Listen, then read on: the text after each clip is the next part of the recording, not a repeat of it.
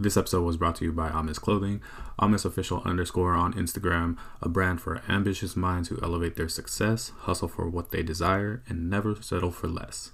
Ambitious minds elevate success. A M E S. Amis Clothing. Check them out. Hey, what's up, everybody? Thank you for tuning in to another episode of the Killer Crossover Podcast. It's your boy E-Man. It's your boy Mo. Uh, we are back, a little little hiatus, uh, ladies and gentlemen. It's football season right around the corner. We are joined by our homie and good friend of the show, Mr. Jordan Robinson. We're going to talk everything NFL football tonight. You're going to love it. Let's get it. Let's go. All right.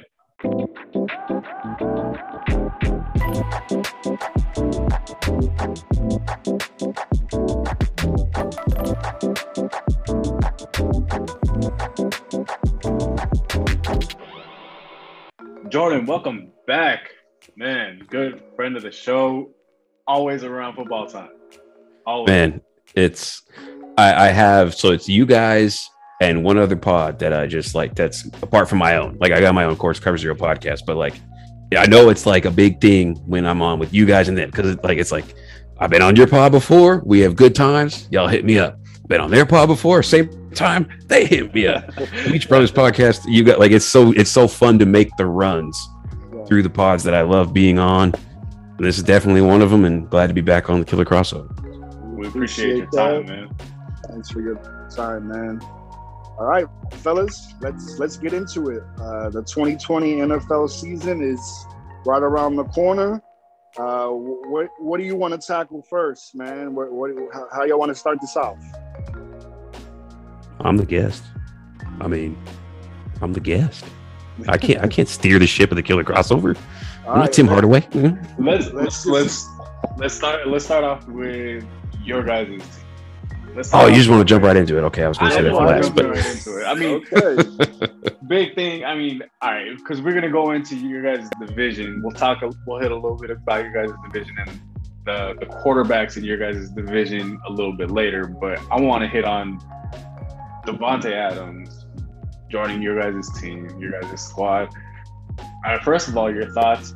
Where do you guys think you guys are gonna go? What's your what's your ceiling? What's your floor? What do you guys think?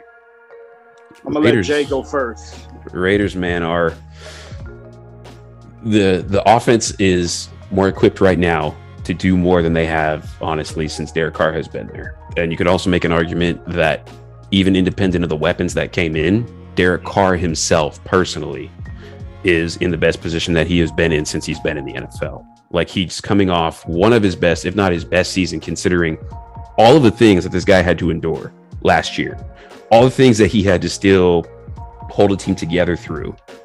Adversity happens in every single NFL locker room, but adversity like that is something that doesn't happen in every single locker room. So, for this season in particular, you now get more weapons on the offense with Davante Adams, of course. You add Chandler Jones on the defense. You completely retool things and go to an actual system with Josh McDaniels. You then have a defensive coordinator that's more on the new side cutting edge of things with his uses uh, usage of like odd fronts combined with two high structures as far as like safeties go and then you move away from a guy that's necessarily just done the same thing for so long in Gus Bradley. So this is kind of like the new mold of where they're going, and I think this is the right time to do it, considering the state of the NFL and the state of the squad. Bringing in Davante Adams, you can't say enough about it. It's by far already the number one playmaker that Derek Carr has ever had. He has never had a playmaker to this caliber. You bring him in now, I just I think it's going to be really dope. The ceiling is is honestly though determined upon the capability of this defense. The secondary is thin. Of course, injuries can derail certain units, and ours is a particular defensive unit that would really suffer if the injury bug creeps up. As a Niner fan, E- I mean, you know this. You know, it can derail a season. Oh, so, I mean, that's just kind of like the prospects of like earlier what I'm looking about on this squad. Uh, as far as like Mo, your initial reactions, your initial expectations, that that'll be something I swing to you before I give like my season predictions for the squad. Right, right. Um, you know, when I when I look at this this this Raiders roster, and I'm listening to the podcast, I'm listening to Josh McDaniels, I'm listening to the players. And the first thing that comes to mind is there there's a there's an energy shift. If you notice, like there's there's a real belief, you know, that the, these players are determined to kind of just shut down the narrative. Like this this isn't your father's Raiders, you know, you know what I mean? Like in the sense that we're not here to play any games. We're not here to be a laughing stock anymore. We swung for the fences and we got really two big hits on the on both offensive and defensive uh, side of the ball, and that just shows that we're ready to go.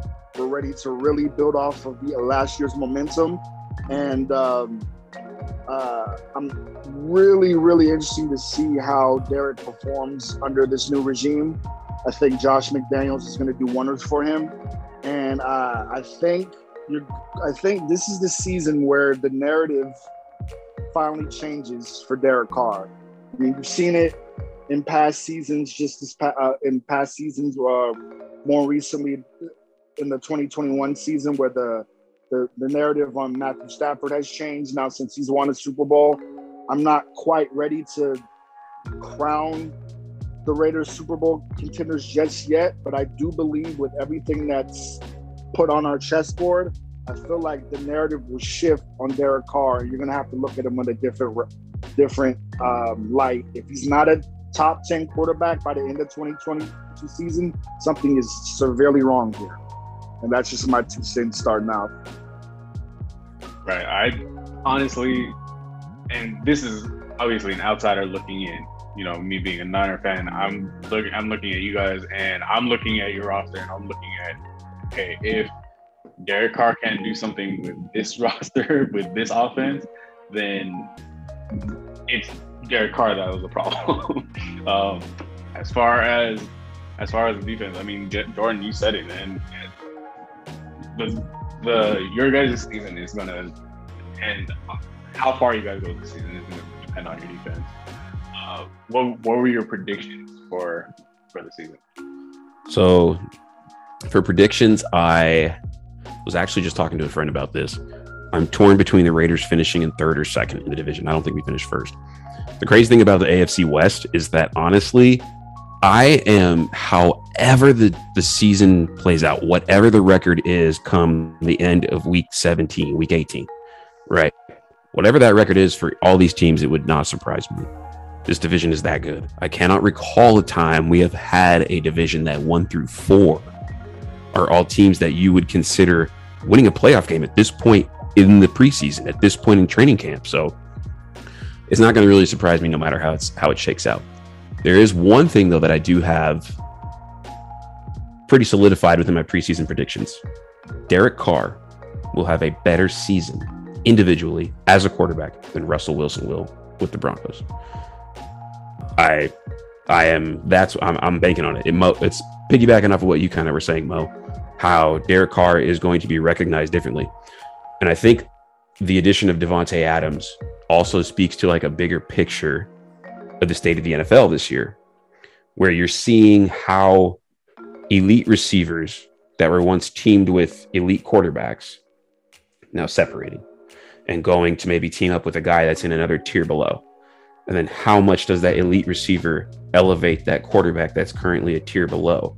What's the ebbs and flows of who stays elite when they lose elite talent around them and who then is just below the elite level gets some more elite talent and then rises you know that type of shifting of the scales just all throughout the league Tyreek Hill leaving Patrick Mahomes going to Miami AJ Brown leaving Ryan Tannehill what does Ryan Tannehill sink to what does AJ Brown do for Jalen Hurts it's like all these different levers and I'm anxious to see that and I think one of the biggest levers for the Raiders is getting Davante Adams there so long way to a answer for this question. E, my predictions would be for the Raiders. I think this team goes ten and seven. I think this team goes ten and seven in a different conference division schedule. All that shit maybe it'd be different, but with this with what with what's ahead of the Raiders, ten and seven. I just have this belief that there's going to be three teams to go to the AFC West. That from the AFC West go to the playoffs. I just we've seen it before. It's been a while, but I think that's what we see. So give me 10 and 7 for the Raiders, uh, wild card berth. And as far as what they'll do then, we'll have to talk about it then. Yeah, I'm I'm with you. I've been teetering between 10 and 7, 11 and 6 the last month or so. Uh, I, I, do believe that we are a playoff team. Uh, I just I just think that we've done all the right things. I feel like we position ourselves well. Uh, I, I, really feel like teams are looking at us like, okay, we they're a problem. Like we're we're gonna have to really have to bring our Wheaties and our hard hat on Sundays because we gotta we gotta worry about number four. We gotta worry about one seven. Not to mention that six foot six behemoth in, uh, uh, at tight end, and you got the best slot receiver in the league. Three, thirteen. not to mention a stable of running backs that are pretty damn good, and I've been really impressed with the kids here white. And um, Zamir's going to be uh, nice. Zamir's going to be nice. Preseason. So he brings juice, be, man. Right, it's going to be really hard to game plan us, game plan for us this season, man. And I, am excited, man. A couple of areas of concern, obviously, it's ongoing. The um, the offensive line is going to have to really play uh, better this year. I mean, last year they gave up 48, 40 sacks, excuse me. Uh, we're going to have to really keep Derek upright if we really want to do some special things um, uh, this year. And uh, you already touched on it again, Jay. The secondary, it's it's rock paper thin. I mean, Rock Ya-Sin, uh, Mullins, um, and Averett, uh, Averett seem to be like the trio of, of cornerbacks that were. Um, Hobbs will man the slot. Hobbs, Hobbs gonna man that slot. slot. so then, honestly, yeah. Hobbs should get more looks on the outside because what I've been hearing, he's been really doing his thing in, in uh, training camp, putting up putting himself up against Davante and and kind of holding his own a little bit. So I think he's ready for a uh, a bigger role. But any injury to that secondary, man, that's gonna that's gonna be really, really uh, crucial to our, mm-hmm. our, our somewhat success. So if we if we want to do anything this season, especially the talent in our in our division, cornerback is going to have to be uh, a big position for us health wise. Yeah, for sure. Even to safety. I mean, we really have no deep rangy safety other than Tre'von Moehrig. Yeah. If Merrick goes, there's no one, like we're gonna get bombed on if the if the pass rush right. doesn't get home. So right, exactly. Me personally, exactly. I'm actually really excited to see how you guys' Raiders do. And I mean, I I can not hate on the Raiders now because they're in Las Vegas. and there's oh, oh, I thought you were about to say because they're good now. He's like, well, because you know it's Vegas. no, no, because Vegas. Because no, so the reason the reason I hated on the Raiders before was because in my mind they were always in LA. But now you got two teams in LA that are like LA teams. So I'm I, would much rather hate on the Rams, especially being in my in my Niners division than on the Raiders. Um, and actually, no, but watching watching the Raiders uh, the last couple seasons and seeing the moves that you guys made this off season, it actually really got me excited to kind of watch, you know, competitive football uh, from the Raiders and I, I agree with you guys. Like I see you guys as a playoff team. How far? I, I actually. So I, I, I. Mo mentioned eleven and six. I was kind of thinking eleven and six. Um, ten and seven. Yeah. Ten and seven is is probably where you guys are gonna end up. But then I was 11 thinking, 6, 10 and seven. Yeah. yeah. But um, yeah, I'm I'm, I'm excited to see uh, where you guys are, especially since most of my friends are Raiders fans anyway. So uh, definitely going to be a lot more fun when everyone is cheering instead of talking mm-hmm. shit. oh, for sure. Exciting times. Mm-hmm. Jay, I wanted to ask you, uh, wanted to talk a little bit about Josh McDaniels. I remember when the hire was first announced, I think me and you were both kind of like, eh. yeah, like we don't we, we, we don't hate it, but we don't we don't love it either. But um, listening to his press conferences and you know listening to the different podcasts that you listen to, how has your perception of Josh Daniels changed, and what do you think he's going to bring to the Raiders from a coaching standpoint and an offensive strategic standpoint? At first, I was honestly, like you said, I, I, was actually more negative than positive on the hire. If I had to like lean one way, but since then, I have shifted back to the other side where I'm more positive now than negative. There's, I mean, he still hasn't proven anything, but as far as where you could be at this juncture, started to really sit with it and kind of ponder what I'm expecting from him. I love the way that he's approaching the press conferences. I love everything that I'm hearing from beat writers, from players throughout the NFL that know this team. The thing that I'm mostly excited for, honestly, are two components of a Josh McDaniels led offense. The first one would simply be that you get Derek Carr actually playing in a system. What I mean by that is it's like, oh, everyone plays in a system. It's just different. Yeah, but like Jon Gruden's system, quote unquote, was having a playbook that was like 76 plays deep. And you had to know the terminology and all these different things to be able to execute that system, right? This is more of a system that is based on like what the defense kind of gives you, you take. It's Reading. it's his Josh McDaniels runs what it's his basically it's his version of the Erhardt Perkins system, which was the system that Bill Belichick adopted when he first started resuming NFL coaching experience with the Browns.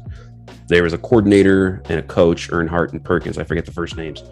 But over the years, he kind of adopted that because there's a lot of things that you'll get out of it. One, you get what, of course, what the defense gives you, but you get one concept on one side of the field and another concept on the other side of the field and everybody on the offense understands the concepts that are they're a part of and that they're away from. So you can basically like flip the concept if you want. Like if it's called to the right with what usually like a rip or a, whatever the, the call is for them, they can then say left, left, left, left, and then it just flips the same concept to the backside, right? Because and Derek Carr at the offensive line, at the line of scrimmage, he can make those calls. He can diagnose defenses. He's been shown that you can put a lot on his plate mentally, and I love that this offense is now going to him. The other component of the Josh McDaniels offense that's going to be installed here the Erhardt Perkins system, again, he's tweaked it a lot over the years, is the option routes that it presents for the playmakers we have. And I think that starts with primarily Davante Adams. You put Davante Adams in a position where he has a two-way go, or he can he can react based on his feel. That is everything about his game. Davante Adams being able to get off the press without his hands is all it like you aren't you don't teach this. You do not teach people to play like Davante Adams does getting off press. Like, bro, don't use your hands. Leave your chest wide open. Just sit there and like juke them. Like, you don't teach people to do that, but he is unstoppable doing that because he's Davante fucking Adams. so, like, when you give this type of this guy with this type of wiggle and someone who has just this innate ability to read leverage on DBs and a quarterback who is familiar playing with a guy who they see the field the same way in, in an offense that gives you you can break right, you can break left. It's a feel. If you get man, you can do this, you can do that. If they're off, you can stop. If they're pressing you, they're pushing you, can go over the top. Right. I think this is going to really benefit the Raiders offense. So the system and just the basis of it, you know, from what he's going to bring, I'm very excited for, not just for our quarterback, also for our playmakers, and ultimately, of course, for our silver and black. So, for my fantasy purposes, what, what's up with Darren Waller? he'll be okay. He'll be okay. Yeah, he'll be Not like the fantasy, like maybe like top five tight end. Well, that's not hard though. No, but I mean, you know. All right, for sure. yeah, I don't. I don't love him in fantasy. I love Davante Adams as a number two receiver. If you can get him. Oh yeah. Oh yeah in a PPR league. What um so obviously there's the whole NFC uh, West and AFC West going against each other. What other matchups other than though uh, those two conferences are you looking forward to in terms of the Raiders? Um, me, I I want to see how we look against the Chargers because the Chargers has just been the medium media darlings for the entire offseason. It seems like, you know, everybody's crowning them. You know, everybody is wanting to send Justin Herbert. I feel like uh, I read somewhere uh, a couple of months ago that he has the the greatest odds to be NFL MVP, or pretty high odds, significant odds, if you will. I just feel like the media is really wanting us to believe that this kid is a superstar. And I'm not saying he's not talented, but you know, you got to go out there and prove it. So They are really paper- hyping up that that Keenan Allen connection. Where on paper they're fucking scary. Like the charge thing about the Chargers is they've had one of the better talented rosters in the, in the entire league for a while now, for a couple years now. Go, their biggest problem is his health. They always seem to get hit by the IR bug at the worst possible time, and they're just decimated. And it's always their their best players. So shifting this year, I mean, they're I, I can see the praise, but I feel like we match up so well with them. It's just like, okay, I respect you, but I don't fear you in, in, in the same breath, man. But I'm really anxious to see how we match up with them, man, because that that that that game uh, to end the season was was crazy. And we start the season off. Crazy, We start the season off with them. right? Khalil Mack, Khalil Mack in a revenge game. Yep, Khalil Mack, Jason Khalil Jackson. And Joey scare the Yeah. fuck out of me this Oh, year. yeah. Um, um, bro, Yeah. that we're not like like okay, Kolton can handle one of them, right, but Kolton's going to get worked by one of them at least a few times, right? Exactly. It's just the way like that they're too good for like you know you can you can you have to still give Kolton help, but then what's the other one doing Right. on Leatherwood or Park like not Parker but Leatherwood or like Yeah. that terrifies me. Yeah, that is. But I know every Yeah. single play, Brandon Parker or not Brandon Parker, but Alex Leatherwood is either going to be blocking Joey Bosa or Khalil Mack. Yeah. That uh, no, I want no parts of that, bro. I don't like haunted houses. Yeah, yeah, absolutely. Especially since Leather, Leatherwood is so improving, and honestly, we really don't know. We we know who's going to be starting. That's Kolton Miller, but we don't know the other Of four. So, so I think just Andre will start at center, yeah, uh, and then yeah, beyond that, you, I think they'll put Leatherwood somewhere. yeah. Maybe Right or- Uh, Jermaine, maybe Brandon. I would like Illum- Eluemunor, Jermaine Eluemunor. I would Yeah. like what I would prefer would be this. Uh, would be Kolton Miller left, and then Eluemunor at uh, left guard, James, and then uh, what's that kid? The young kid, uh, Parham, Dylan Parham at right guard. And you probably do have to put Leatherwood at right tackle. You don't have anyone else, man. We don't have anyone else that can play tackle. No, I hear you. Just go sign. Just go sign Isaiah Wynn. Go sign Isaiah Wynn right now. Just sign him. sign Bryan Bulaga right now. I don't care. I'm sorry. Anyway, Well, God bless him, man. We'll just hope for the best. yeah, that's that's just again that that's those are the things I'm so worried about, and I can already see myself yelling at the TV just like I did right there. What you guys want to hit on next? I want to ask you guys a question actually. Go for it. So, as far as this season goes, how would I phrase the question? Last year, there was all the talk of um, like Patrick Mahomes having a slump against two high coverage. Two high, they're playing two high, two high, you know, which they did a lot. And it caused him to have a down year by his standards. Quarterbacks adapting from year to year is is all is always like a measure. You always like see once the team once the league gets like a beat on you, what's the next step? What are they going to do to make you do something else? What are they going to try to do to make you play left-handed? This last year, the Bengals took over the league offensively. Came out of nowhere. Now you're going to get someone playing Joe Burrow, Ja'Marr Chase with a year of film. This team is still very highly rated because their free agency haul was amazing.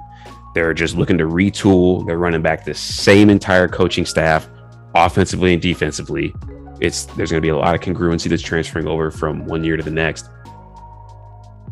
How much will Joe Burrow, Ja'Marr Chase, Tee Higgins, that offense, Joe Mixon, and the upgrades they've had on the offensive line through free agency make this team better? Because the only way that you could say that they do is if they actually win the Super Bowl. And I don't necessarily see that in the cards for them still. I'm gonna have to think about that a little. Mo, you can go first. That's that's a that's a great question. That's a great question. I mean, honestly, I think they'll be fine. Uh, I think they'll pick up right where they left off. I mean, the let let let's just let's just start with the incredible poise that Joe Burrow plays with as with as such a young player. Just cool, calm, collected, never seems to get rattled.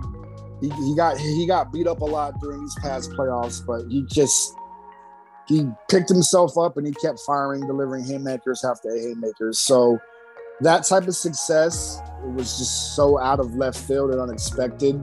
You know that should do wonders, in my opinion, for younger young teams' confidence because now they got a taste of it. They know what it's like, but it's different because now since you're the defending AFC champs, you're gonna get everybody's best shot. So it's like, how do you co- how do you adjust being uh, the huntee from the hunted? Right. And Yeah. Yeah. I just I just think that with Burrow, with his unbelievable poise, I think they're just I think they're gonna be fine. I think they're gonna pick up right where they left off. I do think that they're a playoff team. I the AFC is so fucking deep that I cannot sit here today and say that they're gonna go back to the to, to the Super Bowl. But they are gonna be fine, and I think Joe Burrow is gonna be in the MVP conversation this year. I think he's gonna light it up this year, bro Okay. retool that offensive line, which was their biggest weakness. They got all their best players coming back. They've done well in free agency. I, I, I really think he's going to light it up this year. Nice. Me, I think honestly, for any one of them or multiple of them to elevate the team and elevate the offense, for basically for the for the team to get better, someone's gonna have to have a breakout season. One or multiple people are gonna have to have a breakout season. C- compared to last season, that's already like that's already super high expectations. Like, how do you do that? Um, I personally don't think it's gonna happen. I think they will see a little bit of a regression, kind of, kind of like what we saw with the Bills last year. How the year before Josh Allen was just killing it with Stefon Diggs, and their, you know, their their offense was just was just killing it, and then all of a sudden, like last year, they were just kind of like, okay, this is nothing new, this is nothing special, we figured out how to like kind of slow them down a little bit. I think I think that's they're gonna have that kind of a, a regression. Not some not something too bad, but then Right. Yeah. Nothing drastic, but a little bit nothing noticeable. drastic, but exactly. Yeah. Yeah. Um I, I actually don't see them it's it's tough because I, I want to root for them to get to get back to the AFC championship, but I, I don't see it happening. It's hard, man. you Too think they win the division? Either of you? Do they win the North? Mm. It's between them and the them and the Ravens, but yeah, I think they definitely have a great chance. If you had to pick, who wins the division? The North. Right now, I'd say the Bengals. Yeah. I, I agree. I picked them too. I too. would say the Bengals. Yeah. Yep. because the Yeah. Steelers aren't gonna win it. No, and but no. I actually win it. a cover zero Uh, podcast bet question. Actually, Josiah and I have. I, I predicted this last year, and I was this this close. I said Mike Tomlin was going to have his first losing season. Ooh. I ran it back again, and, and I was Yeah, like, no, he's going to have a losing. They're going to go eight and nine. That's what they're going to Yeah, do. They're going to go eight and nine. this year. yeah. I think it's coming this year, Yeah. right? Eight and nine, and with that roster, that's an accomplishment, right? I mean, But- they, who they got? They got Trubisky. Trubisky, yeah, Yep. And uh, I, I agree with you. I, I, I'm saying they're going. They're going to lose this season. yep, eight and nine. That's So a lot how to ask we- of Najee Harris. Yeah. So how are we feeling about the Buffalo Bills? I remember last year, this time, I said on this sat here right here with the two of y'all gentlemen and said that the Buffalo Bills were going to the Super Bowl. Obviously, that didn't happen. You know, we all know what happened in that game. But later, how are we feeling about the Buffalo Bills? Is this the year that they finally break get get through that hump? Give me your reasons why they will, and give me the reasons why they won't. The Bills' reasons why they won't could be something similar to what we saw last year. That defense had 13 seconds left to get a stop in a playoff game and waltz into the AFC title game, where they're going to be at home and host the Bengals, and they likely win that. That's, that's, that's just what I would have said then. Then they get to the Super Bowl, that would have been something to see. I mean, we're to see that on Thursday night. Anyway, that's that would be why they won't. Like they just the AFC is as hard as it is, and it can come down to sometimes four plays. Most of the time, it does come down to that many plays. Game of inches, right? Game of inches. We all watch any given Sunday, and that could be the reason why they won't. Still, this roster on paper is there. This defense, despite you know, yes, what happened last year in the playoffs is real, but this defense is a good defense. It's it's one of the better defenses in the NFL, easily. and they've added Von Miller to an area that they needed help in in terms of the pass rush. They have one of, they have the best safety tandem in the NFL. They have a corner who has exuded all pro level of play before. They have a lot of young players along that defensive line that maybe have developed. There's just they just they drafted a corner in the first round to add to the pass cover. Like there's a lot there to like in Buffalo. The coaching staff is proven, very good coaching staff. That division isn't as hard as let's say the West. That division isn't as hard as say the North. So they have that helping them out too. So that is where I why I could see the Bills winning. And the reason why I could why I see them losing is just exactly what we saw last year. It's just that play here, that play there. You just yeah. weren't all that good. So everything's on the table for them to go all the way. And if they arrive, if we sit here again, because I'm I'm on for the Super Bowl preview at least once. I already know we'll, we'll do that. We did that last year. We'll do that again. Can't wait. Uh, but th- when we get there, and if, if on this preview I'm sitting on the Bills, none of us are surprised. None of us right. are shocked, right? So, no, and you know that might that might even be a pick you have again, Mo. So, and, right. and if you did, I get it. definitely. I definitely have them winning the division, but right. Uh, winning the getting to the Super Bowl or not, or I mean, that was the question, right? Getting, getting to the Super yeah. Bowl if if they, what would be the reason they do, or what would be the reason they don't? I mean, you pretty much you pretty much laid out the reasons, but I like your question before. There's even another year of film, and they're coming back with the same with the same crew. So yeah, make the next advancement of of the Josh right. Allen stop stop plan. Right. I actually think I actually think the uh, Dolphins are gonna improve in the division too, and I'm not saying the Dolphins are gonna win the division. I still think the Bills are gonna win the division, but Hey, Dolphins, man, are, gonna a, be, Dolphins are gonna be a team to watch out for. Big year for Tua, man. Big year for yeah. Tua. He's if he doesn't prove that he's a starting caliber quarterback this season, I think the writing's on the wall for that cat. Yeah, he's got, got everything there now. Got everything, man. For sure. He got Logic as his offensive coordinator. You know, it was cool. you know, especially if his running backs stay healthy. Yeah. Uh, right. Man. I mean, Chase Edmonds and uh, Raheem Mostert. I know, and they got like the misdirection game. You still have Tua, who's a remote part of it. What is your guys' expectations? Do we see like? Uh, let me put it this way: I had someone tell me last year that Tua will be a top ten quarterback after they got not last year after they got Tyreek Hill. Someone said a Dolphins fan said Tua will be a top ten quarterback. Ooh, I can't do that. Uh, I can't do that. not, um, not right now. That that so that means he's gonna hit Tyreek Hill on almost every play, and the plays that he doesn't, he's checked down into Chase Edmonds, and Chase Edmonds is just getting just going off. Jaylen Waddle is a problem. True.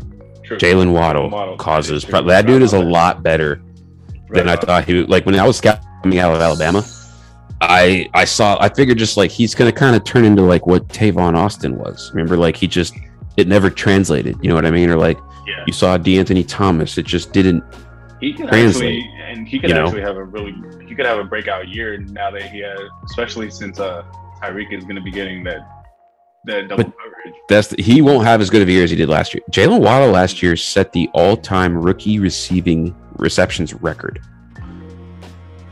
He had 106 grabs. He broke Anquan Boldin's record that stood for like 15 years. And like just like watching how he was doing this, like he was on like they were using him and throwing him little screen passes. He makes someone miss, throwing him the ball in a corner route, throwing the ball in like an option route, giving the ball like line him in the backfield, giving him an angle route. I didn't know that dude's hands were that consistent. He could catch in traffic.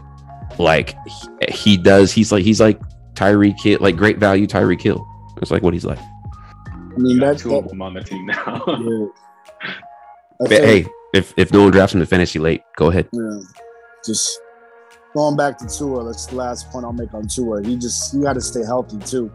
He's been hit with the injury bug pretty much every year he's been in the league. Actually, get, dating back to uh, his time at, at Alabama. So Mhm. he's gonna have to prove his his durability and his toughness. But they they're they're an intriguing team. Um, moving on to another intriguing team in the AFC, which I feel like this team is not really being talked about a lot, in my opinion, is the Indianapolis Colts. Uh, you know, they added I love it, bro. they added they added Mike, Matt Ryan. You know, there's Matty been some de- Matty Ice. You know, there's there's been some rumblings if you know he's washed and he doesn't have it anymore. But I, I really think the change of scenery, he's going to be rejuvenated. You know, they have they have everything that they need to be successful. Matt Ryan is truly the missing piece in this in, in, in that in that organization. So, how do you guys see the Colts season playing out this year? I like it. I like how I I like. I think they take over. Um, I mean, dare I say, I think they take over the, AFC South. Um, I think, like like you said, Mo, I think Matt Ryan was that missing piece. Uh, he's a much better quarterback than Carson Wentz. Um, and I mean, with Jonathan Taylor, like, dude, Jonathan Taylor's just a beast. And their defense too, bro. Their defense Yeah. is nasty. And that, that that's why I, I didn't even get to that yet. But yeah, their defense. Holy shit. yeah, no, they. I, I like I like the outlook for the for the Colts this season. I think they're gonna have a really good season. Um, I definitely I'm have my definitely taking respect. them. yeah, Yeah, I'm definitely have my taking them out of respect. the South. It's another bet that I have on the Cover Zero podcast. Me and Josiah already got two bets going through our division previews. He thinks the Titans will have a better record than the Colts. Really? I don't Yep. see that. Yeah, I don't either. that's I my guy. see We do this every year. We have our division bets. we do this every year. We be, and we don't even plan this. We'll be live on the pod. Like, no, I disagree. Nah, let's throw fifty on it. Like, that's what we do. So yeah, I got fifty on the Colts taking the division over the basically like just being those better than. Titans. So let's say the Colts. You know, just Colts versus Titans. That's all I got to Right. do. So yeah, but I'm liking it a lot. I remember reading this uh, article uh, on the Athletic, and they were talking to Frank Reich on the recruiting process to bring in Matt Ryan, and he had like I don't know a, a series of plays that were that were taken from Atlanta when Matt Ryan was there. Over a few coordinators, good plays, things that he ran a couple times, and they made this reel for him, and they asked him to say basically yes, no, yes, no, yes, no, like kind of get a feel of what he likes offensively. And the the particular uh, athletic journalist, uh, Robert Mays, asked him. He says, he said, "Well, how did you do? What was your batting average?" And he's like, he's like, I was hitting like eighty percent. Like we just clicked. We saw the game the same way. Like this stuff that I, he was like, yeah, oh yeah, I like that because th- and they just they got off on this this immediate relationship like boot that was that was perfect for the two of them. And if you think about it, this is the first time Matt Ryan has ever had a coach that was also a quarterback. Right? That's that that speaks to the ability of how they both see the game, how they both like, you know, process it. And I think that's really going to be beneficial. And there's just a lot to like with this offense. And I think they win the division. But yeah, they're going to get to the playoffs and lose. it's just it's going to happen. But this year, I am I am excited to see Matt Ryan take this offense and have it be a good team, a tough team. They're they're going to be they're going to be really solid. They're going to be really dope. They're going to be a lot better than what Carson Wentz is giving them. They're going to be able to utilize more most of their personnel. As far as a late round flyer in a fantasy league, if you play in PPR, get yourself some Nyheim Hines. Get Oh, yeah. yourself some Nyheim Hines. You guys- solid for me last year. Yeah, and he'll be better because Carson Wentz doesn't like to throw to the tailback. He just doesn't. That's not his game. He doesn't like the check down. Matt Ryan is totally comfortable on second and seven, firing to Nyheim Hines when the defense is like nine yards off.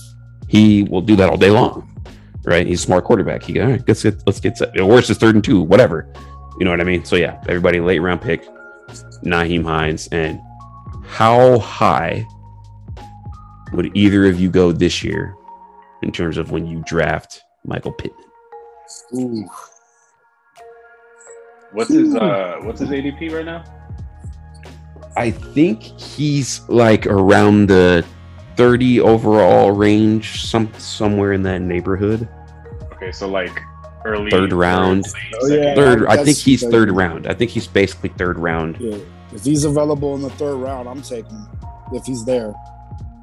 You know, people always like to overdraft, but if he's there in the third round, I'm taking him. I mean, guy had what 88 Shoot, grabs last year, over a yeah. thousand yards, six touchdowns. Mm, As, as a as a wide receiver too, I'll take him easily. yeah. Like yeah, Mhm. uh, depending on depending on where you are in your yeah. Where, yeah, how your draft set If you're up. if you're yeah if you're on if you're on that turn especially the Mhm. the second third round turn hell yeah. No, How not many- the second third round turn. The third round fourth round turn. Oh, third, fourth turn? Oh, yeah. Oh, Right. that's, that's because pretty that's funny. a because it's third yeah in, in a standard ten team league. 10 team, right? Yeah, if you're in a 10 team league, that's the third, fourth round turn. hmm So yeah, especially yeah, I'll I'll take a mid third, mid third, early third. Okay. Yeah. All right. So before we uh we jump into the NFC, uh got two more AFC teams that I wanted to talk about. Uh Cleveland Browns and Baltimore Ravens. Uh let's start with Baltimore. Uh contract year for Lamar. He's reportedly gotten bigger. He's up to 230 pounds now. What type of season are we going to see with the Ravens? I know they were decimated with injuries last year after a six and one start. Uh, do we get a bounce back year? Uh, do we see regression from Lamar? How do you see their season playing out, fellas? I think this year the Ravens make the playoffs. They're one of the wild card teams. I think they're like just a game behind the Bengals in terms of how they finish. I have them both. I have them also at ten and seven. Uh, there's a couple of things that, as far as the Ravens season goes, I'm going to be looking out for, and one of them I don't think I'm going to get, and the other one I do think I'm going to get. And the one I don't think I'm going to get is Greg Roman adapting and advancing his passing concepts. I I- this man does not have a lot of a lot of tools in his bag when it comes to passing concepts. He talks a lot about. He's said this before, and I and I do really agree with this, like the the, the metaphor of it. He says that he looks at his running game as clubs in a golfing bag. Like you want different clubs to do different things. Okay, cool, I get that. But he looks at his passing offense like it's a aluminum cookie cutter sheet. Like "This is what we do, and done. Like you know what? Like it's just it's so annoying that someone doesn't add that same type of complexity to that side of the ball. And so I don't think we're going to get that. I want to see them do that because that's really something that if if the passing offense for the Ravens can be something that is easy for Lamar and Lamar is able to acquiesce himself into, that's only going to maximize what this unit can be. But Greg Roman has shown over the years he doesn't develop his passing game. His attention in the offseason goes to his running game. That's just his school of thought. He's just, that's where he lives. Now, the other thing I think we are going to get, because that Greg Roman does look to the attention of his running game, the addition of Tyler Linderbaum, their rookie center that they drafted. We're going to start team utilize outside zone. We're going to start to see this team utilize different toss cracks, things where you get the center on the move. I think some of that was from what was seen with the Eagles and what a mobile center like Jason Kelce and a mobile quarterback like Jalen Hurts can do for like a like a zone read type of game. You can just get different bodies in different spaces. That's a lot more how the college spread offenses, read offenses, read options, and zone reads work is with mobile centers. And Tyler Linderbaum was not only this, the top center on a lot of people's draft boards, but he was one who excelled in doing those things. And I think that's something that we're going to see is just a more diversified deviation from the power running game that the Ravens are known for running gap schemes. And we're going to see a little bit more wrinkles in there with outside zones and and those type of different things where you get the center on the move and pulling, maybe getting downfield, stuff like that. So yeah, that's kind of my prospectus of the Ravens and what we'll see offensively, new coordinator on defense. I don't know how much he's going to deviate. He's been on the squad since the last like seven years or so as a position a position coach, and so he knows how these guys function well. I don't think he'll blitz as much as uh, Wink Martindale did. He always led the league in, in blitzes, one of the tops. But he'll blitz here and there and probably utilize more of where the league is going in terms of two high structures, odd type of fronts, and different stuff like that. I'm in kind of a wait and see type of mode with the Ravens. I want to, I really want to see them bounce back. But um, like you alluded to, Jordan, uh, Greg Roman is pretty predictable. He's done the same thing ever since forever. Uh, the, the the Ravens offense right now looks like how the Niners offense looked all those years when he was when he was on the when he was the Niners offensive coordinator. So I mean, it's just it's every like like I said, everything is predictable, and he still hasn't changed. He hasn't adapted to the way the NFL is moving things. However, like you said, with their new with their new rookie center, that might change. That might actually change a little bit. Um, but like you said, he's still going to focus on the running game. So, mm-hmm. uh, what do you think, Mo? Yeah, I mean, I'm I'm with you, um, E, in the wait and see approach. I mean, you are like we've already touched on. We pretty much know what we're going to get from Baltimore year in year out, but I'm really seeing Lamar is obviously the engine that makes that team go. So I'm I'm really focusing on him. You know, he's in a contract year. Uh, let's see if he makes that next progression as a passer. That's the one weakness uh, that is his that is in his game is constantly being scrutinized. It's his accuracy slash passing. Um, but with with Baltimore, they they could be really good, but then they also can be kind of mediocre. So it's just like nothing about this team really excites you. I mean, I think their best receiver is a rookie. this, uh, this second year, year, guy. He's a second year guy, Rashod Bateman. So yeah. it's just like, you know, you love Lamar because the the uh, you know the video game uh, explosive play ability he brings. He's must see TV. But outside of that, can't really get excited about the Ravens because we we see this story every year, you know, and you know, I, Lamar. I think for Lamar's sake, he's this is the, another chance to him to kind of like. I hate to use the word narrative again, but there's a certain stigmatism out there about Lamar Jackson, and this is another opportunity for him to kind of just shut that down. I mean, Ryan Clark made a big, a good point a couple of weeks ago where he said, "Why are we always under the impression that the quarterback can cannot be played a different way?" While I agree with that, in order to win games and win Super Bowls, you have to make plays from the pocket, and he hasn't consistently shown that he can do that yet. So until he does that, I just feel like um, Baltimore will always be, you know, that good team, playoff team, but they'll never get to a Super Bowl unless he really evolves as a passer. To part of that, I agree. You're right, Mo. It's when when that's been what he needs to do, it hasn't worked out. That's a lot of the reason why I brought up like with what Greg Roman like does. Yeah. Greg Roman's concepts, he has too many of them that I've seen in the coaches film. Yeah where this guy doesn't even include a check down right. into his concepts. When the Ravens get blitz, there's not like things built in there for it to for for Lamar to be able to adapt to and deal with it. They just didn't expect that people would blitz him because he's fast. But then they started figuring out like there's no response to it built in there.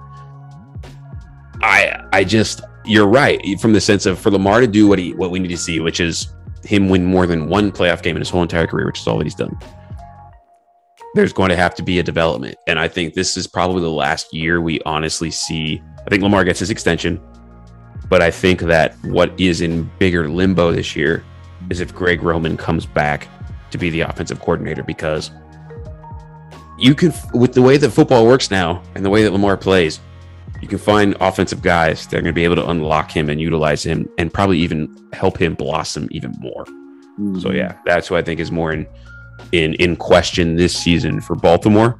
Uh, we both have all of us, all three of us have the Bengals winning the North. Do the Ravens come in second, and do the Ravens make the playoffs? I would say. It's a question I have for both of you.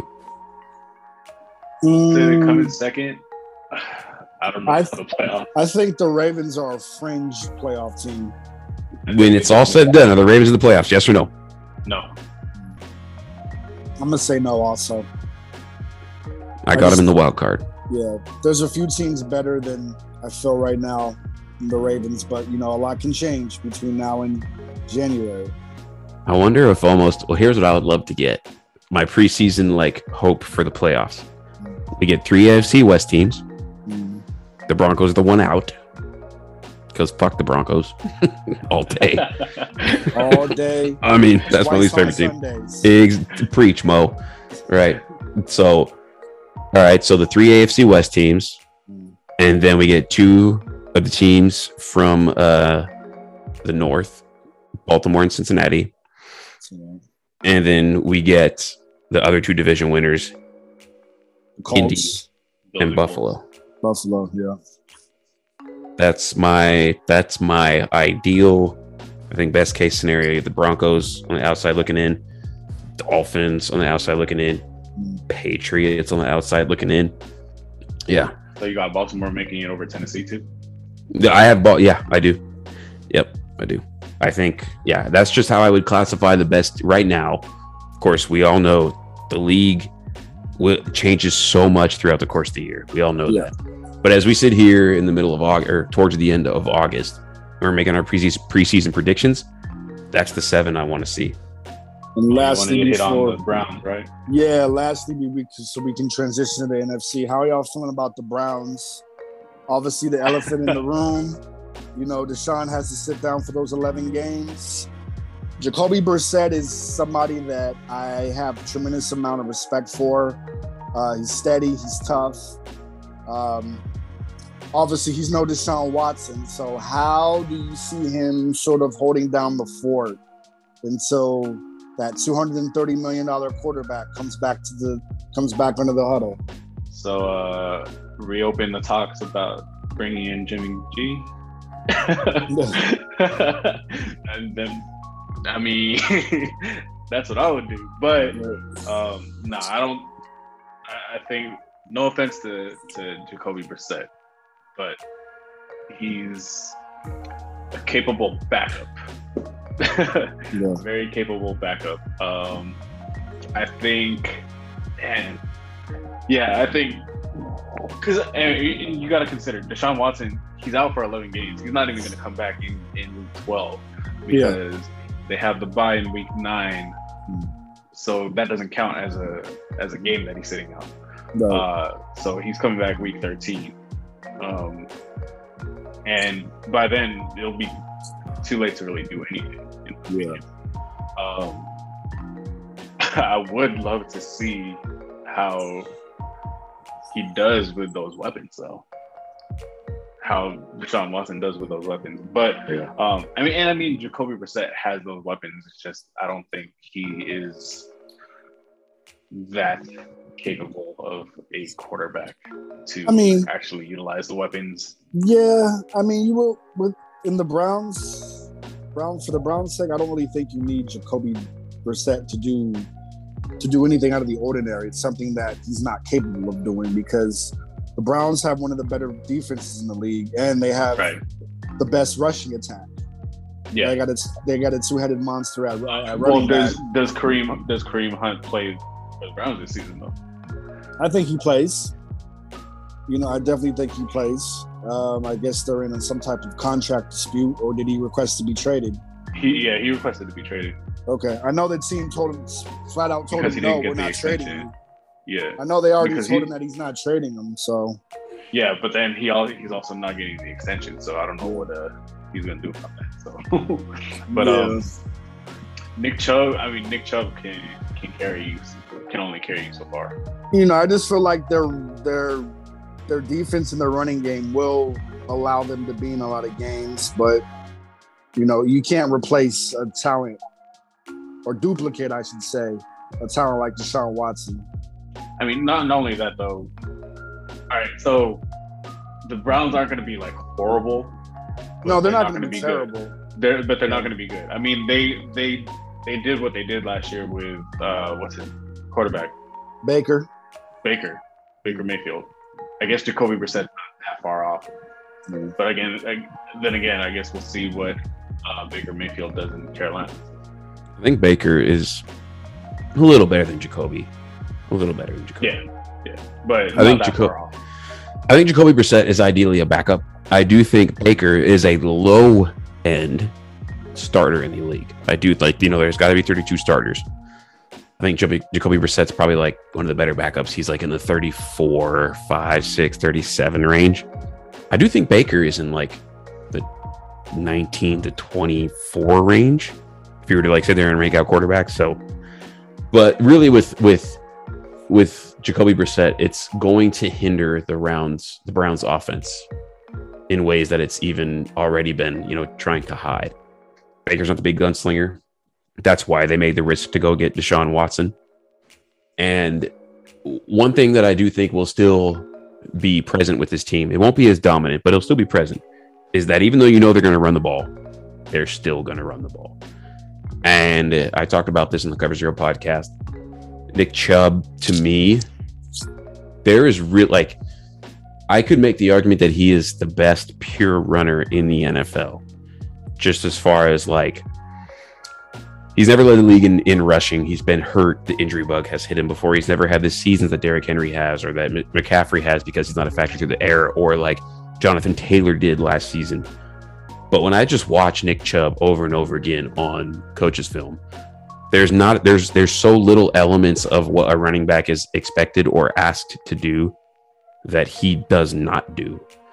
And the offensive line that they have in front of him, Kevin Stefanski's run schemes are a lot are are built on running away from the rotation of safeties. So one safety drops to the strong, one safety drops to the weak, or they are able to scheme up. All right, we know if we push this, this safety has this type of run fit, etc. His ability to run away from those type of, of rotations is is very well, and it's utilized really well when you have that line in front of him, and it's used utilized even better when you have a running back like Nick Chubb. But with Jacoby Brissett behind him now, there's not as much of a threat off of that play action when you consider downfield protection, downfield like uh, or not downfield protection, but like the usage of going downfield. You have a receiver in Amari Cooper that can get down there. We've seen that. You just don't have a quarterback that's necessarily going to look to attack him. And I think honestly, the AFC North is probably at worst the third best division in the NFL this year. AFC West being first. There's an argument between the NFC West and the AFC North as to, as to which one's the best. But yeah, with with Brissett there, it's going to be a six win season, about roughly. I mean, he's going to play the whole if he plays up until week 11. Who knows what Deshaun Watson's going to be like when he comes back? I thought he was going to get a year. He should have got a year more. I mean, I agree. you know, so much. Yeah. It's you know, and who knows what he's going to be like when he does play again because there's not going to be a lot of people, and there's not a lot of people that are like, yeah, Deshaun, like, yeah, do you, Deshaun, or normally that you have y- y- this. There's this doesn't really exist, but Yeah. we saw Tiger Woods, who was arguably the best, most confident, self-driven athlete ever, have a change of position and a change of command when there was outside pressures on him. I have a hard time thinking that Deshaun Watson is going to be able to be the same guy that we saw throughout all this time. So I can't believe the Browns made that decision to go ahead and acquire him. I still can't even believe they got Amari Cooper for a goddamn fifth round pick. How did the uh, sorry side note tangent quickly? Mm. How did the Cardinals give a first for or how did how did uh how how did the Cardinals get like the Ravens got a first round pick for giving away Hollywood Brown. The Cowboys got a fifth round pick for giving away Amari Cooper. How does that work? Anyway, yeah, Browns aren't going to be all that good. I don't expect a lot from them. I can't I can't really root for Deshaun. I can't root for Deshaun Watson ever. GM, Before this, he was one of my guys. I, I Yeah. he I he was one of my guys. I had a lot of respect for him, and now it's kind of hard to respect respect him. You know. Yeah. Yeah. Yeah. I would, I would, I'm like, have, I've had to do this throughout the podcast, like tr- time now, Mm. because of how bad it is. I've had to refrain from massage jokes when we do this type of thing because I just, I can't anymore. It's that like he's been that bad with it that I Mhm. can't even like in in. I wouldn't like myself if I made that joke. You know what I mean? Like Yeah. that's how bad it is. That's how much of a just a weirdo he is. That's which where we're at. So. All right, transitioning to the NFC. Uh, e, let's kick it off. The San Francisco 49ers. What are, what are, what are, what are we doing this Man. year, man? Is this the year you guys go back to the Super Bowl? So Trey. this year, Trey so Songz. this year with with Trey with Trey Lance at the helm, with Trey Lance, you know, full full training camp and full uh, season as the QB one. Um, it could go one of two ways. Either we're gonna we're gonna take a jump and you know be a pretty good team, second in the second in the NFC West, maybe even fighting for first. But you know, we could go as high as like 12 and 5 or we could be as low as it could be like all bad because he still has to go through a lot of growing pains and we could be like we could be what 7 and 10 um Does he make you nervous? we're not going to be as bad as the as the Seahawks but Does he make you? Oh Yeah, yeah, no, tough that's that's out the door. yeah but we got a pretty tough schedule this year Does he make you nervous though? Because I've been hearing different things throughout, So- throughout y'all training camp that he's looked great couple practices and then other practices not so great. So So I'm that's not what makes me nervous. What makes me nervous is that they've been highlighting his connection with Brandon Aiyuk. And Brandon Aiyuk has like left has left a lot to be desired so far. Um I mean young career and he could be, you know, he could easily have a breakout season this year. Um, easily. Um, especially with Debo coming back, which was huge. Um, but I don't know. I just it just makes me nervous that he that they're like not highlighting his connection with George Kittle or with with uh Debo, but with Brandon Aiyuk instead. And like when you when you hear about all these other quarterback wide receiver connections, they're they're talking about the connection with the top wide receiver. So it's like, hmm, I don't I don't know. That's what makes me nervous. But The- yeah, so it could go one of it could go one of two ways. Definitely. I, I like the addition of Trey, Trey Lance. I want I'm so I was so excited for this last year. yeah. I mean, I wanted to see mainly what it is. It's the same thing. I want to see what he does in a Kyle Shanahan run game. Mhm. I want to see it. I want to see like they run the outside zone, right? So like they run outside zone. The backside defensive end is always a, been able to crash on the running back, right? Running back's running outside zone to the right. The left side defensive end can can get flat and crash. Now if you have Trey Lance there who can run that outside zone fake and then pull it and run to the left, that backside end can't crash. There's just different variances of how you now use the quarterback as a threat. A lot of people in your offense are Swiss Army knives. Mhm. Debo Samuel, he's half running back, half wide receiver. George Kittle, he's half receiver, half offensive Receiver. lineman. Yeah. Yeah, like you know, like in in one, Kyle Juszczyk, he's tailback, he's fullback, he's tight end, he's slot receiver, right? Like he, this is this is Kyle. Like even even Aiyuk was a return specialist, has after the catch abilities and things like that. Now you have a quarterback who is also in that Swiss Army knife type of mold, where he can be one thing on this play and one thing on the next. And I just am really anxious to see how he develops, how he plays, how he performs, how he's used within this offense. that the versatility does excite me. The versatility excites me. Um, I think just, and I, I guess I get it because you know we had Jimmy G last year, and Jimmy G was, you know, announced the QB one uh, pretty early, and you know you only put in Trey for for a couple couple series or even a couple couple plays in the beginning of the season, and then all of a sudden it's just like okay, let's focus on Jimmy until he got injured. So that kind of like just seeing what happened last year and how he was utilized last year, it didn't give me a lot of confidence. But Yeah, no, that's fair. That's very fair. but again, having having a full having a full training camp as the QB one, that does get me a little more excited again. Uh, just to just to see how how like you said how he's going to be utilized and how Shanahan's going to basically use his his weapons against the other the opposition.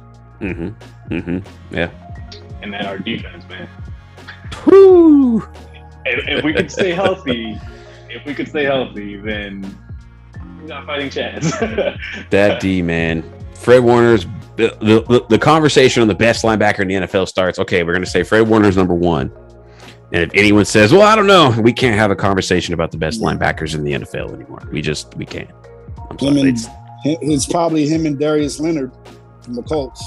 yeah, I would say it's. I think Fred's got to be number one, and then Yeah. Leonard's like two, if Two, not, Len- yeah, Yeah. two, three, yeah, at worst. Yeah, yep, yep. yeah.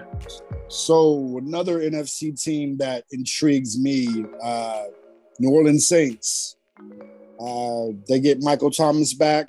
They drafted Chris Olave. Ol- Olave in the first round, who's been doing good things in training camp. I hear. Uh, biggest question mark, obviously, um, Jameis coming off of that ACL. Uh, Dennis Allen, you know, taking over as coach.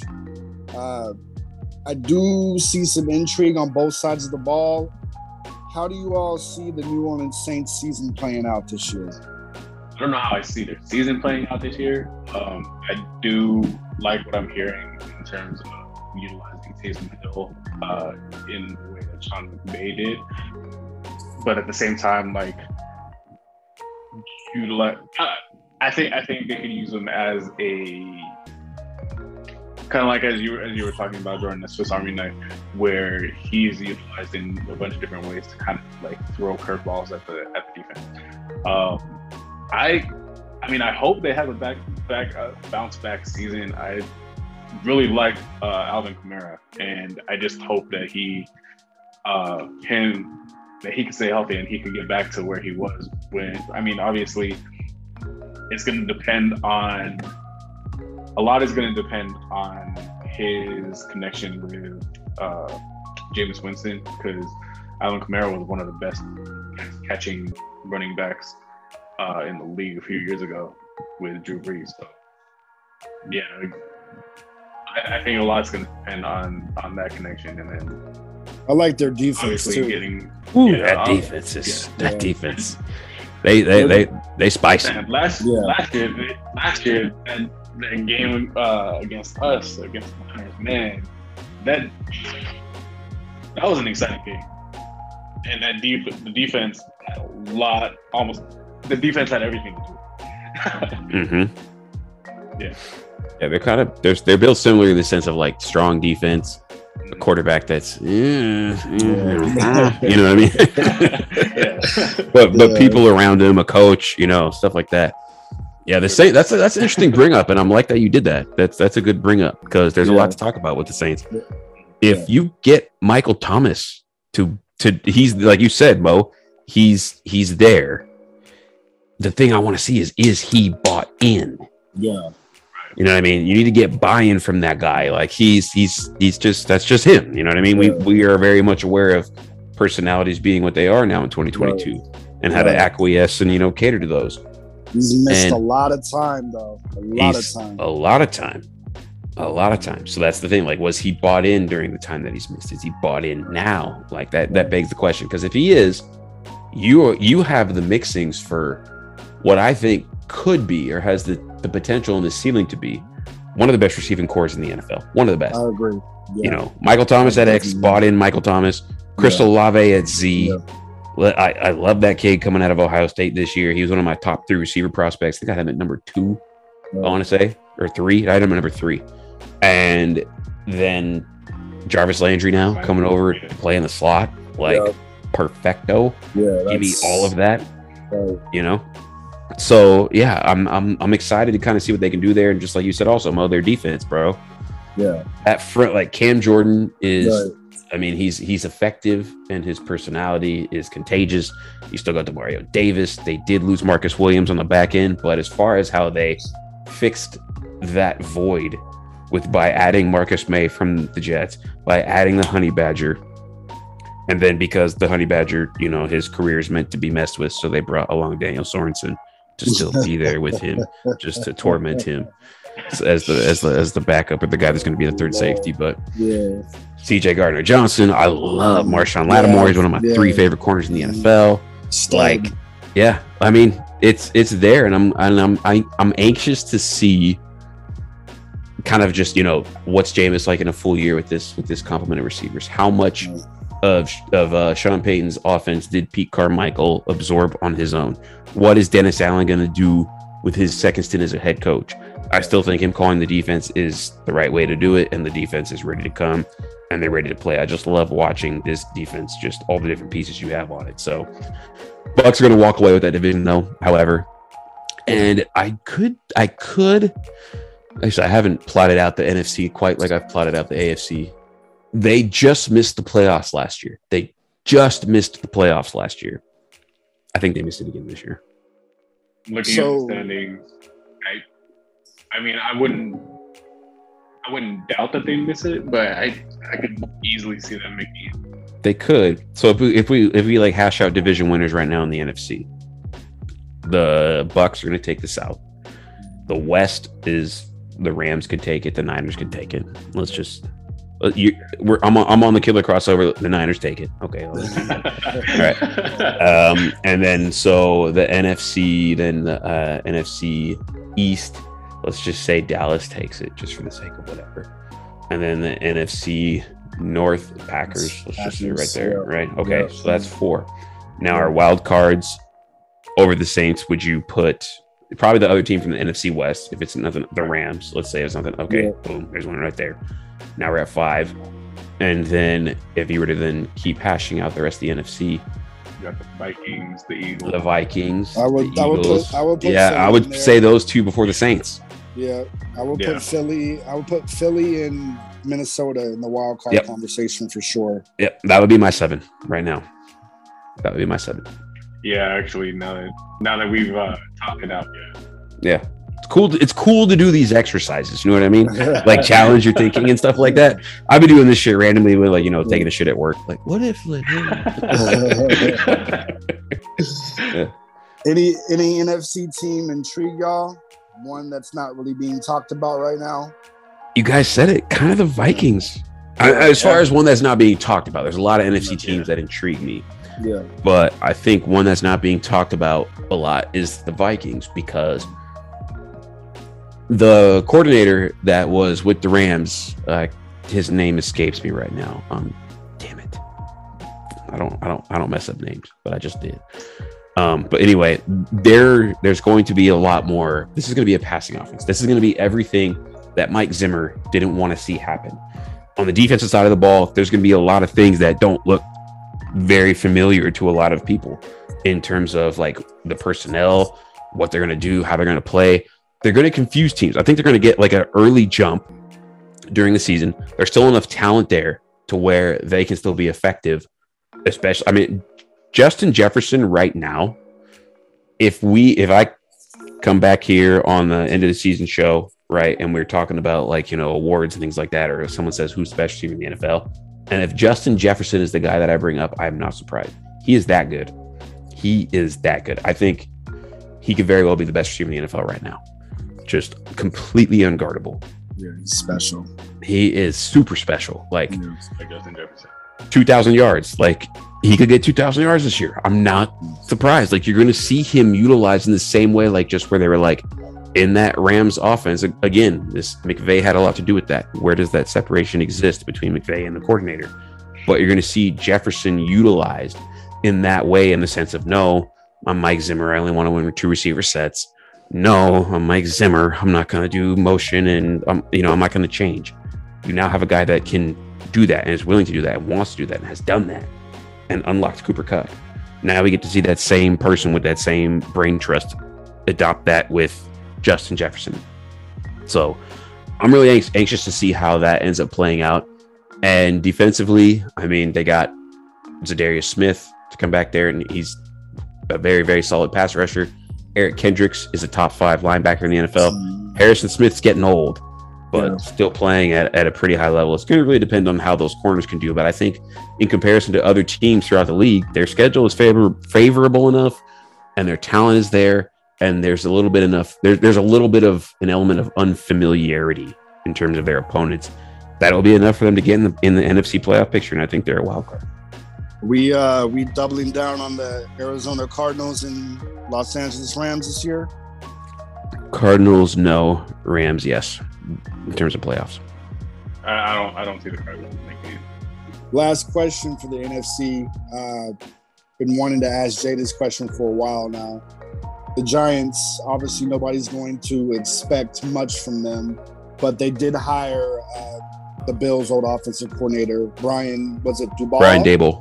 Daboll. Okay, so he is really he was really key in uh, Josh Allen's development. How do you see him handling Daniel Jones? That's probably on his last leg as a starter in this league if he doesn't get it together this year. What do you see?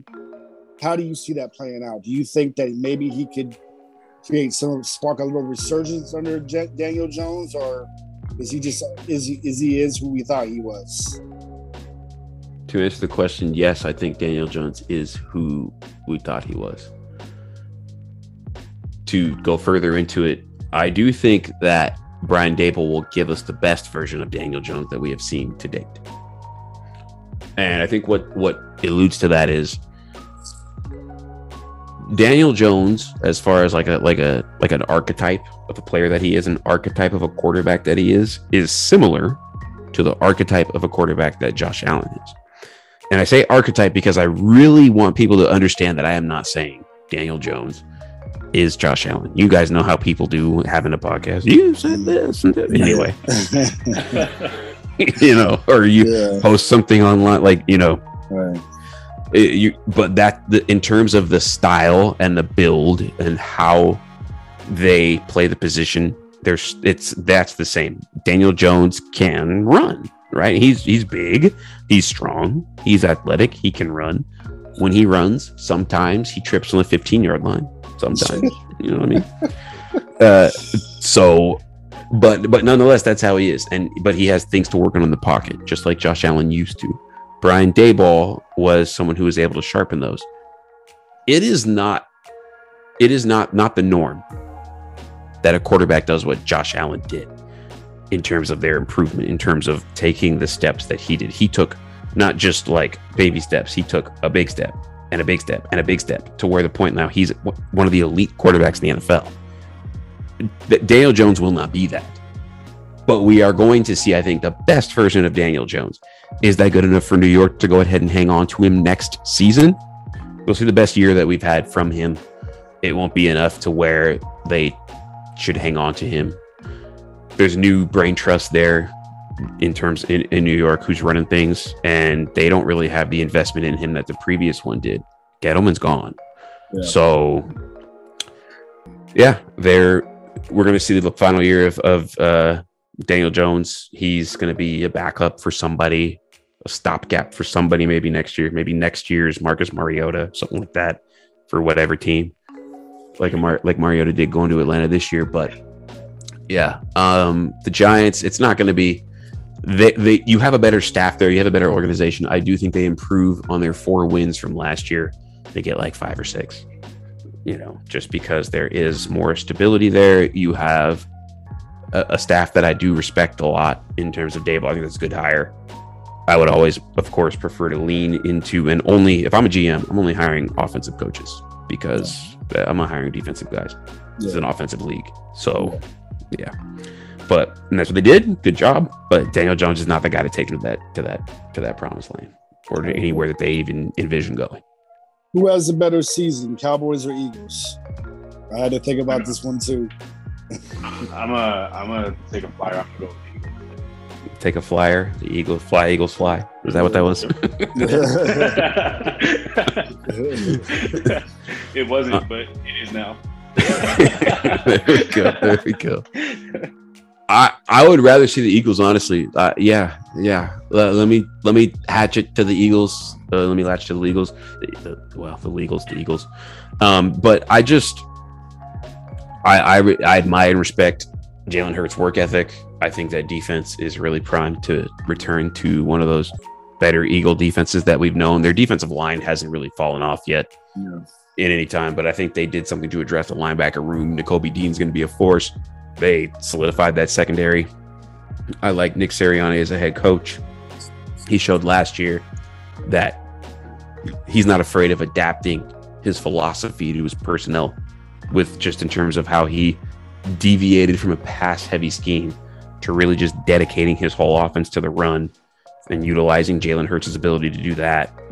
So, with now then a, a bolstered receiving core, another year under his belt in terms of utilizing his personnel, and really honestly, again, they're not the NFC least, but they're still the NFC weak.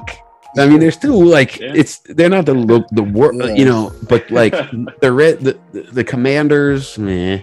Yeah. The Giants are going to be trash. Yeah. The Cowboys aren't going to be as good. Yeah. You know that like they were so they were there they were a very opportunistic defense last year, but still a mm-hmm. undisciplined one. Yeah. The turnovers aren't going to be as common as they were. Those those type of things in terms of a defensive production, they never replicate. It never turnovers never replicate. It just it, you can't. We teach our guys to get the ball. Yeah, it, I mean, come on, that's stupid. But yeah, I'll take the Eagles to come out the West. Okay. Early, early super prediction. Who you gonna Oh, really, Mo? Really? Oh, I right, I'll- am thinking about that. He got me stumped, bro. I'll, I'll I'll I'll have to say it. I just it sounds it really sounds weak. I- I'm I'm sitting here with there's this coin flipping in the in the air between the Chiefs and and the um Bills. Uh, let me go. uh, I'll, I'll say it. I'm gonna go Bills. I'm gonna go Bills Rams. Say the the the first game that we get during the season is that's on that's on paper the best one. I like I like Bills Rams also. I think that'd be a solid Super Bowl. That would be. That would be. Um, I'm not gonna pick the Rams. I can't. uh, I get it. I'll, I'll. I don't have as much faith in them, but I'll pick the Bucks. Um, I want to pick the Niners, but I don't think it's gonna happen. but um, I'll go. I'll go Bucks Chiefs. I I think we're gonna go. We're gonna get that rematch. I, I want to go Bills, but I I think I think we'll get that rematch. Bucks Chiefs. No, actually, no. I'm, gonna- I'm gonna go Bucks Bills. I'm gonna go Bucks Bills. Bucks Bills. I, I actually like that. Yeah, that'd be a dope Super Bowl too. Bucks Bills. That'd be. I'd watch that. Definitely. Bro, you know there's no Super Bowl you wouldn't watch. Just just stop right there. Right? Just It'll be weak ass teams. No, bro, I ain't gonna watch these teams, bro. Yo, fuck that Sunday. Fuck that. Yo, trying to go to church or what? Uh, uh, you, you got me. You got me. You got me. I tried to sneak that one in there, but you called me out on my shit. So thank Yep. you for holding me accountable, sir. Yeah. I, I bro, I just I just I just know you. You you know what I mean? I just know you. He, he like me. There's no way you gonna miss that shit. all right. Um. All right. I think that's it. Unless there's anything else you guys wanted to hit. on. the only one thing that I want to, apart from kind of what's going to shape this season, uh, I mentioned it earlier when we were talking about. I think I, I went on off and on the Raiders with high end quarterbacks and the, Oh, the yeah. separation of receivers and how that's going Yeah. to impact the NFL. Two other portions of, of, of defense that I want to mention that are going to impact the NFL this year. We saw it last year in certain defenses and certain teams or against certain opponents, but I think it's going to sweep over the entire league. And that's too high safety coverages with odd defensive fronts in front of them. And what odd defensive fronts are is just basically you have either five or three. It's, you know, in terms of your defensive front. If it's a known passing situation, third and long, you're likely to see a three man defensive front because teams are showing you they're going to drop eight or they have three on the line you don't know where that fourth comes. The fourth comes, it's not a blitz because only a blitz is five or more. Stuff like that. I talked about that. I remember on the uh, playoff preview when I was back on, on here with you guys and stuff, you know, the, the different sim pressure looks and stuff like that. But the two high structures and the odd fronts, early downs, you might find five down and stuff like that. But then the other thing that I think we're going to see more of is the infusion of defenses using three safeties regularly. Like every team deploys three safeties. They're going to put safeties as linebackers. Derwin James, who just got paid as the highest safety ever in the history of the NFL, Derwin James plays every single position other than defensive tackle on that defense. You're going to see other teams trying to find their own version of what Derwin James does. We're going to see other teams be like, okay, it's third and eight, nine. We know they're not going to like run the ball up the middle on us, or we'll dare them to do that. Right. So instead of using our our Sam linebacker or our Will linebacker next to our play caller, we're just going to put a safety there because he's better in coverage. That body type works better for what we know this opposing offense is going to give us. So you're you you've already seen teams use nickel more than they use anything else. Nate Hobbs, Mo, played more snaps for us than KJ Wright did last year because that's just he didn't like you know that's just not where he you you play nickel more than you play base. It's been this way for the last almost almost 10 years, almost right. 10 years. And now you're going to see it to where rather than just three line lineback three or two linebackers, two safeties, and three corners, you're going to have three corners and three safeties.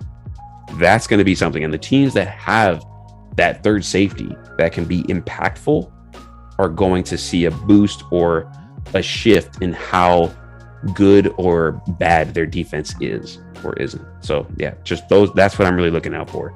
The teams that can play both of those ways defensively and how that's going to change the scope of the NFL in 2022. Everyone be on the lookout.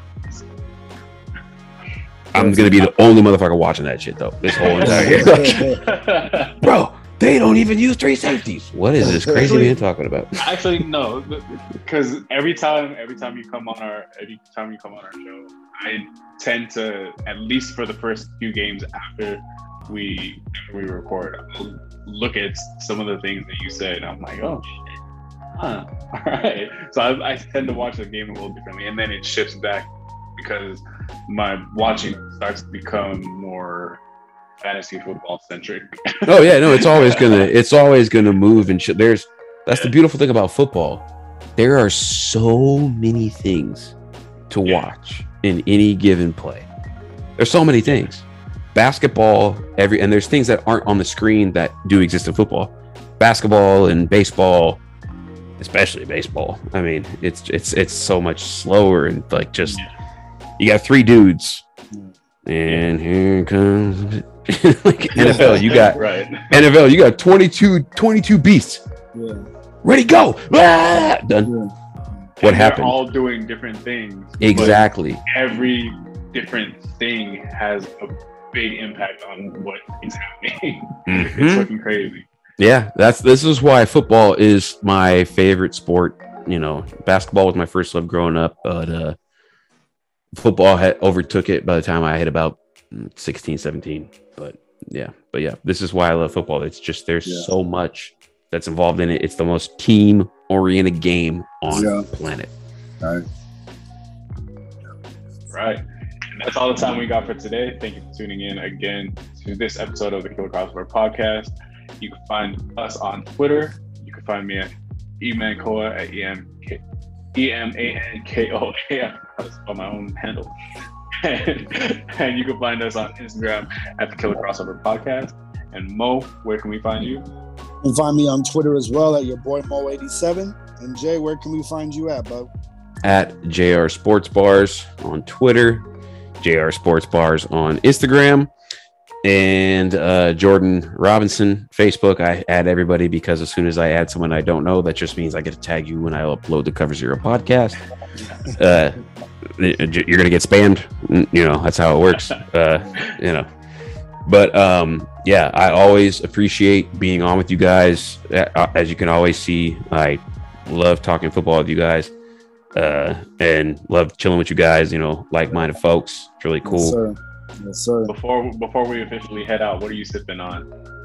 This is a so this beer right here is the Breakside True Gold Golden Lager. It's a light beer. It's it's kind of these are these style of beers have been more of my go-to Mm. during podcasting because they're very sippable, like five percent. It's it's you know you don't want to get too lost in your thoughts. You don't want to start slurring Right. words, and people who podcast definitely know this. So but you do want to celebrate. You know what I mean? You know, you do. It's it's a special occasion when I'm on the covers. The, the covers when I'm on the Killer Crossover podcast. So yeah, but that's it's a Breakside beer, uh, Portland, Oregon brewery, Golden Lager. Yeah, it's it don't where you got you guys are in the Bay Bay Area. Area. Yeah, Bay Bay Area. You this ships to you, so Okay. yeah, very solid. Uh, yeah, had a good time always talking football and sipping on something like this. Sure, Definitely. thank you. Thank you again for your time. Yes, sir. We are out. Peace. Peace. See you next time.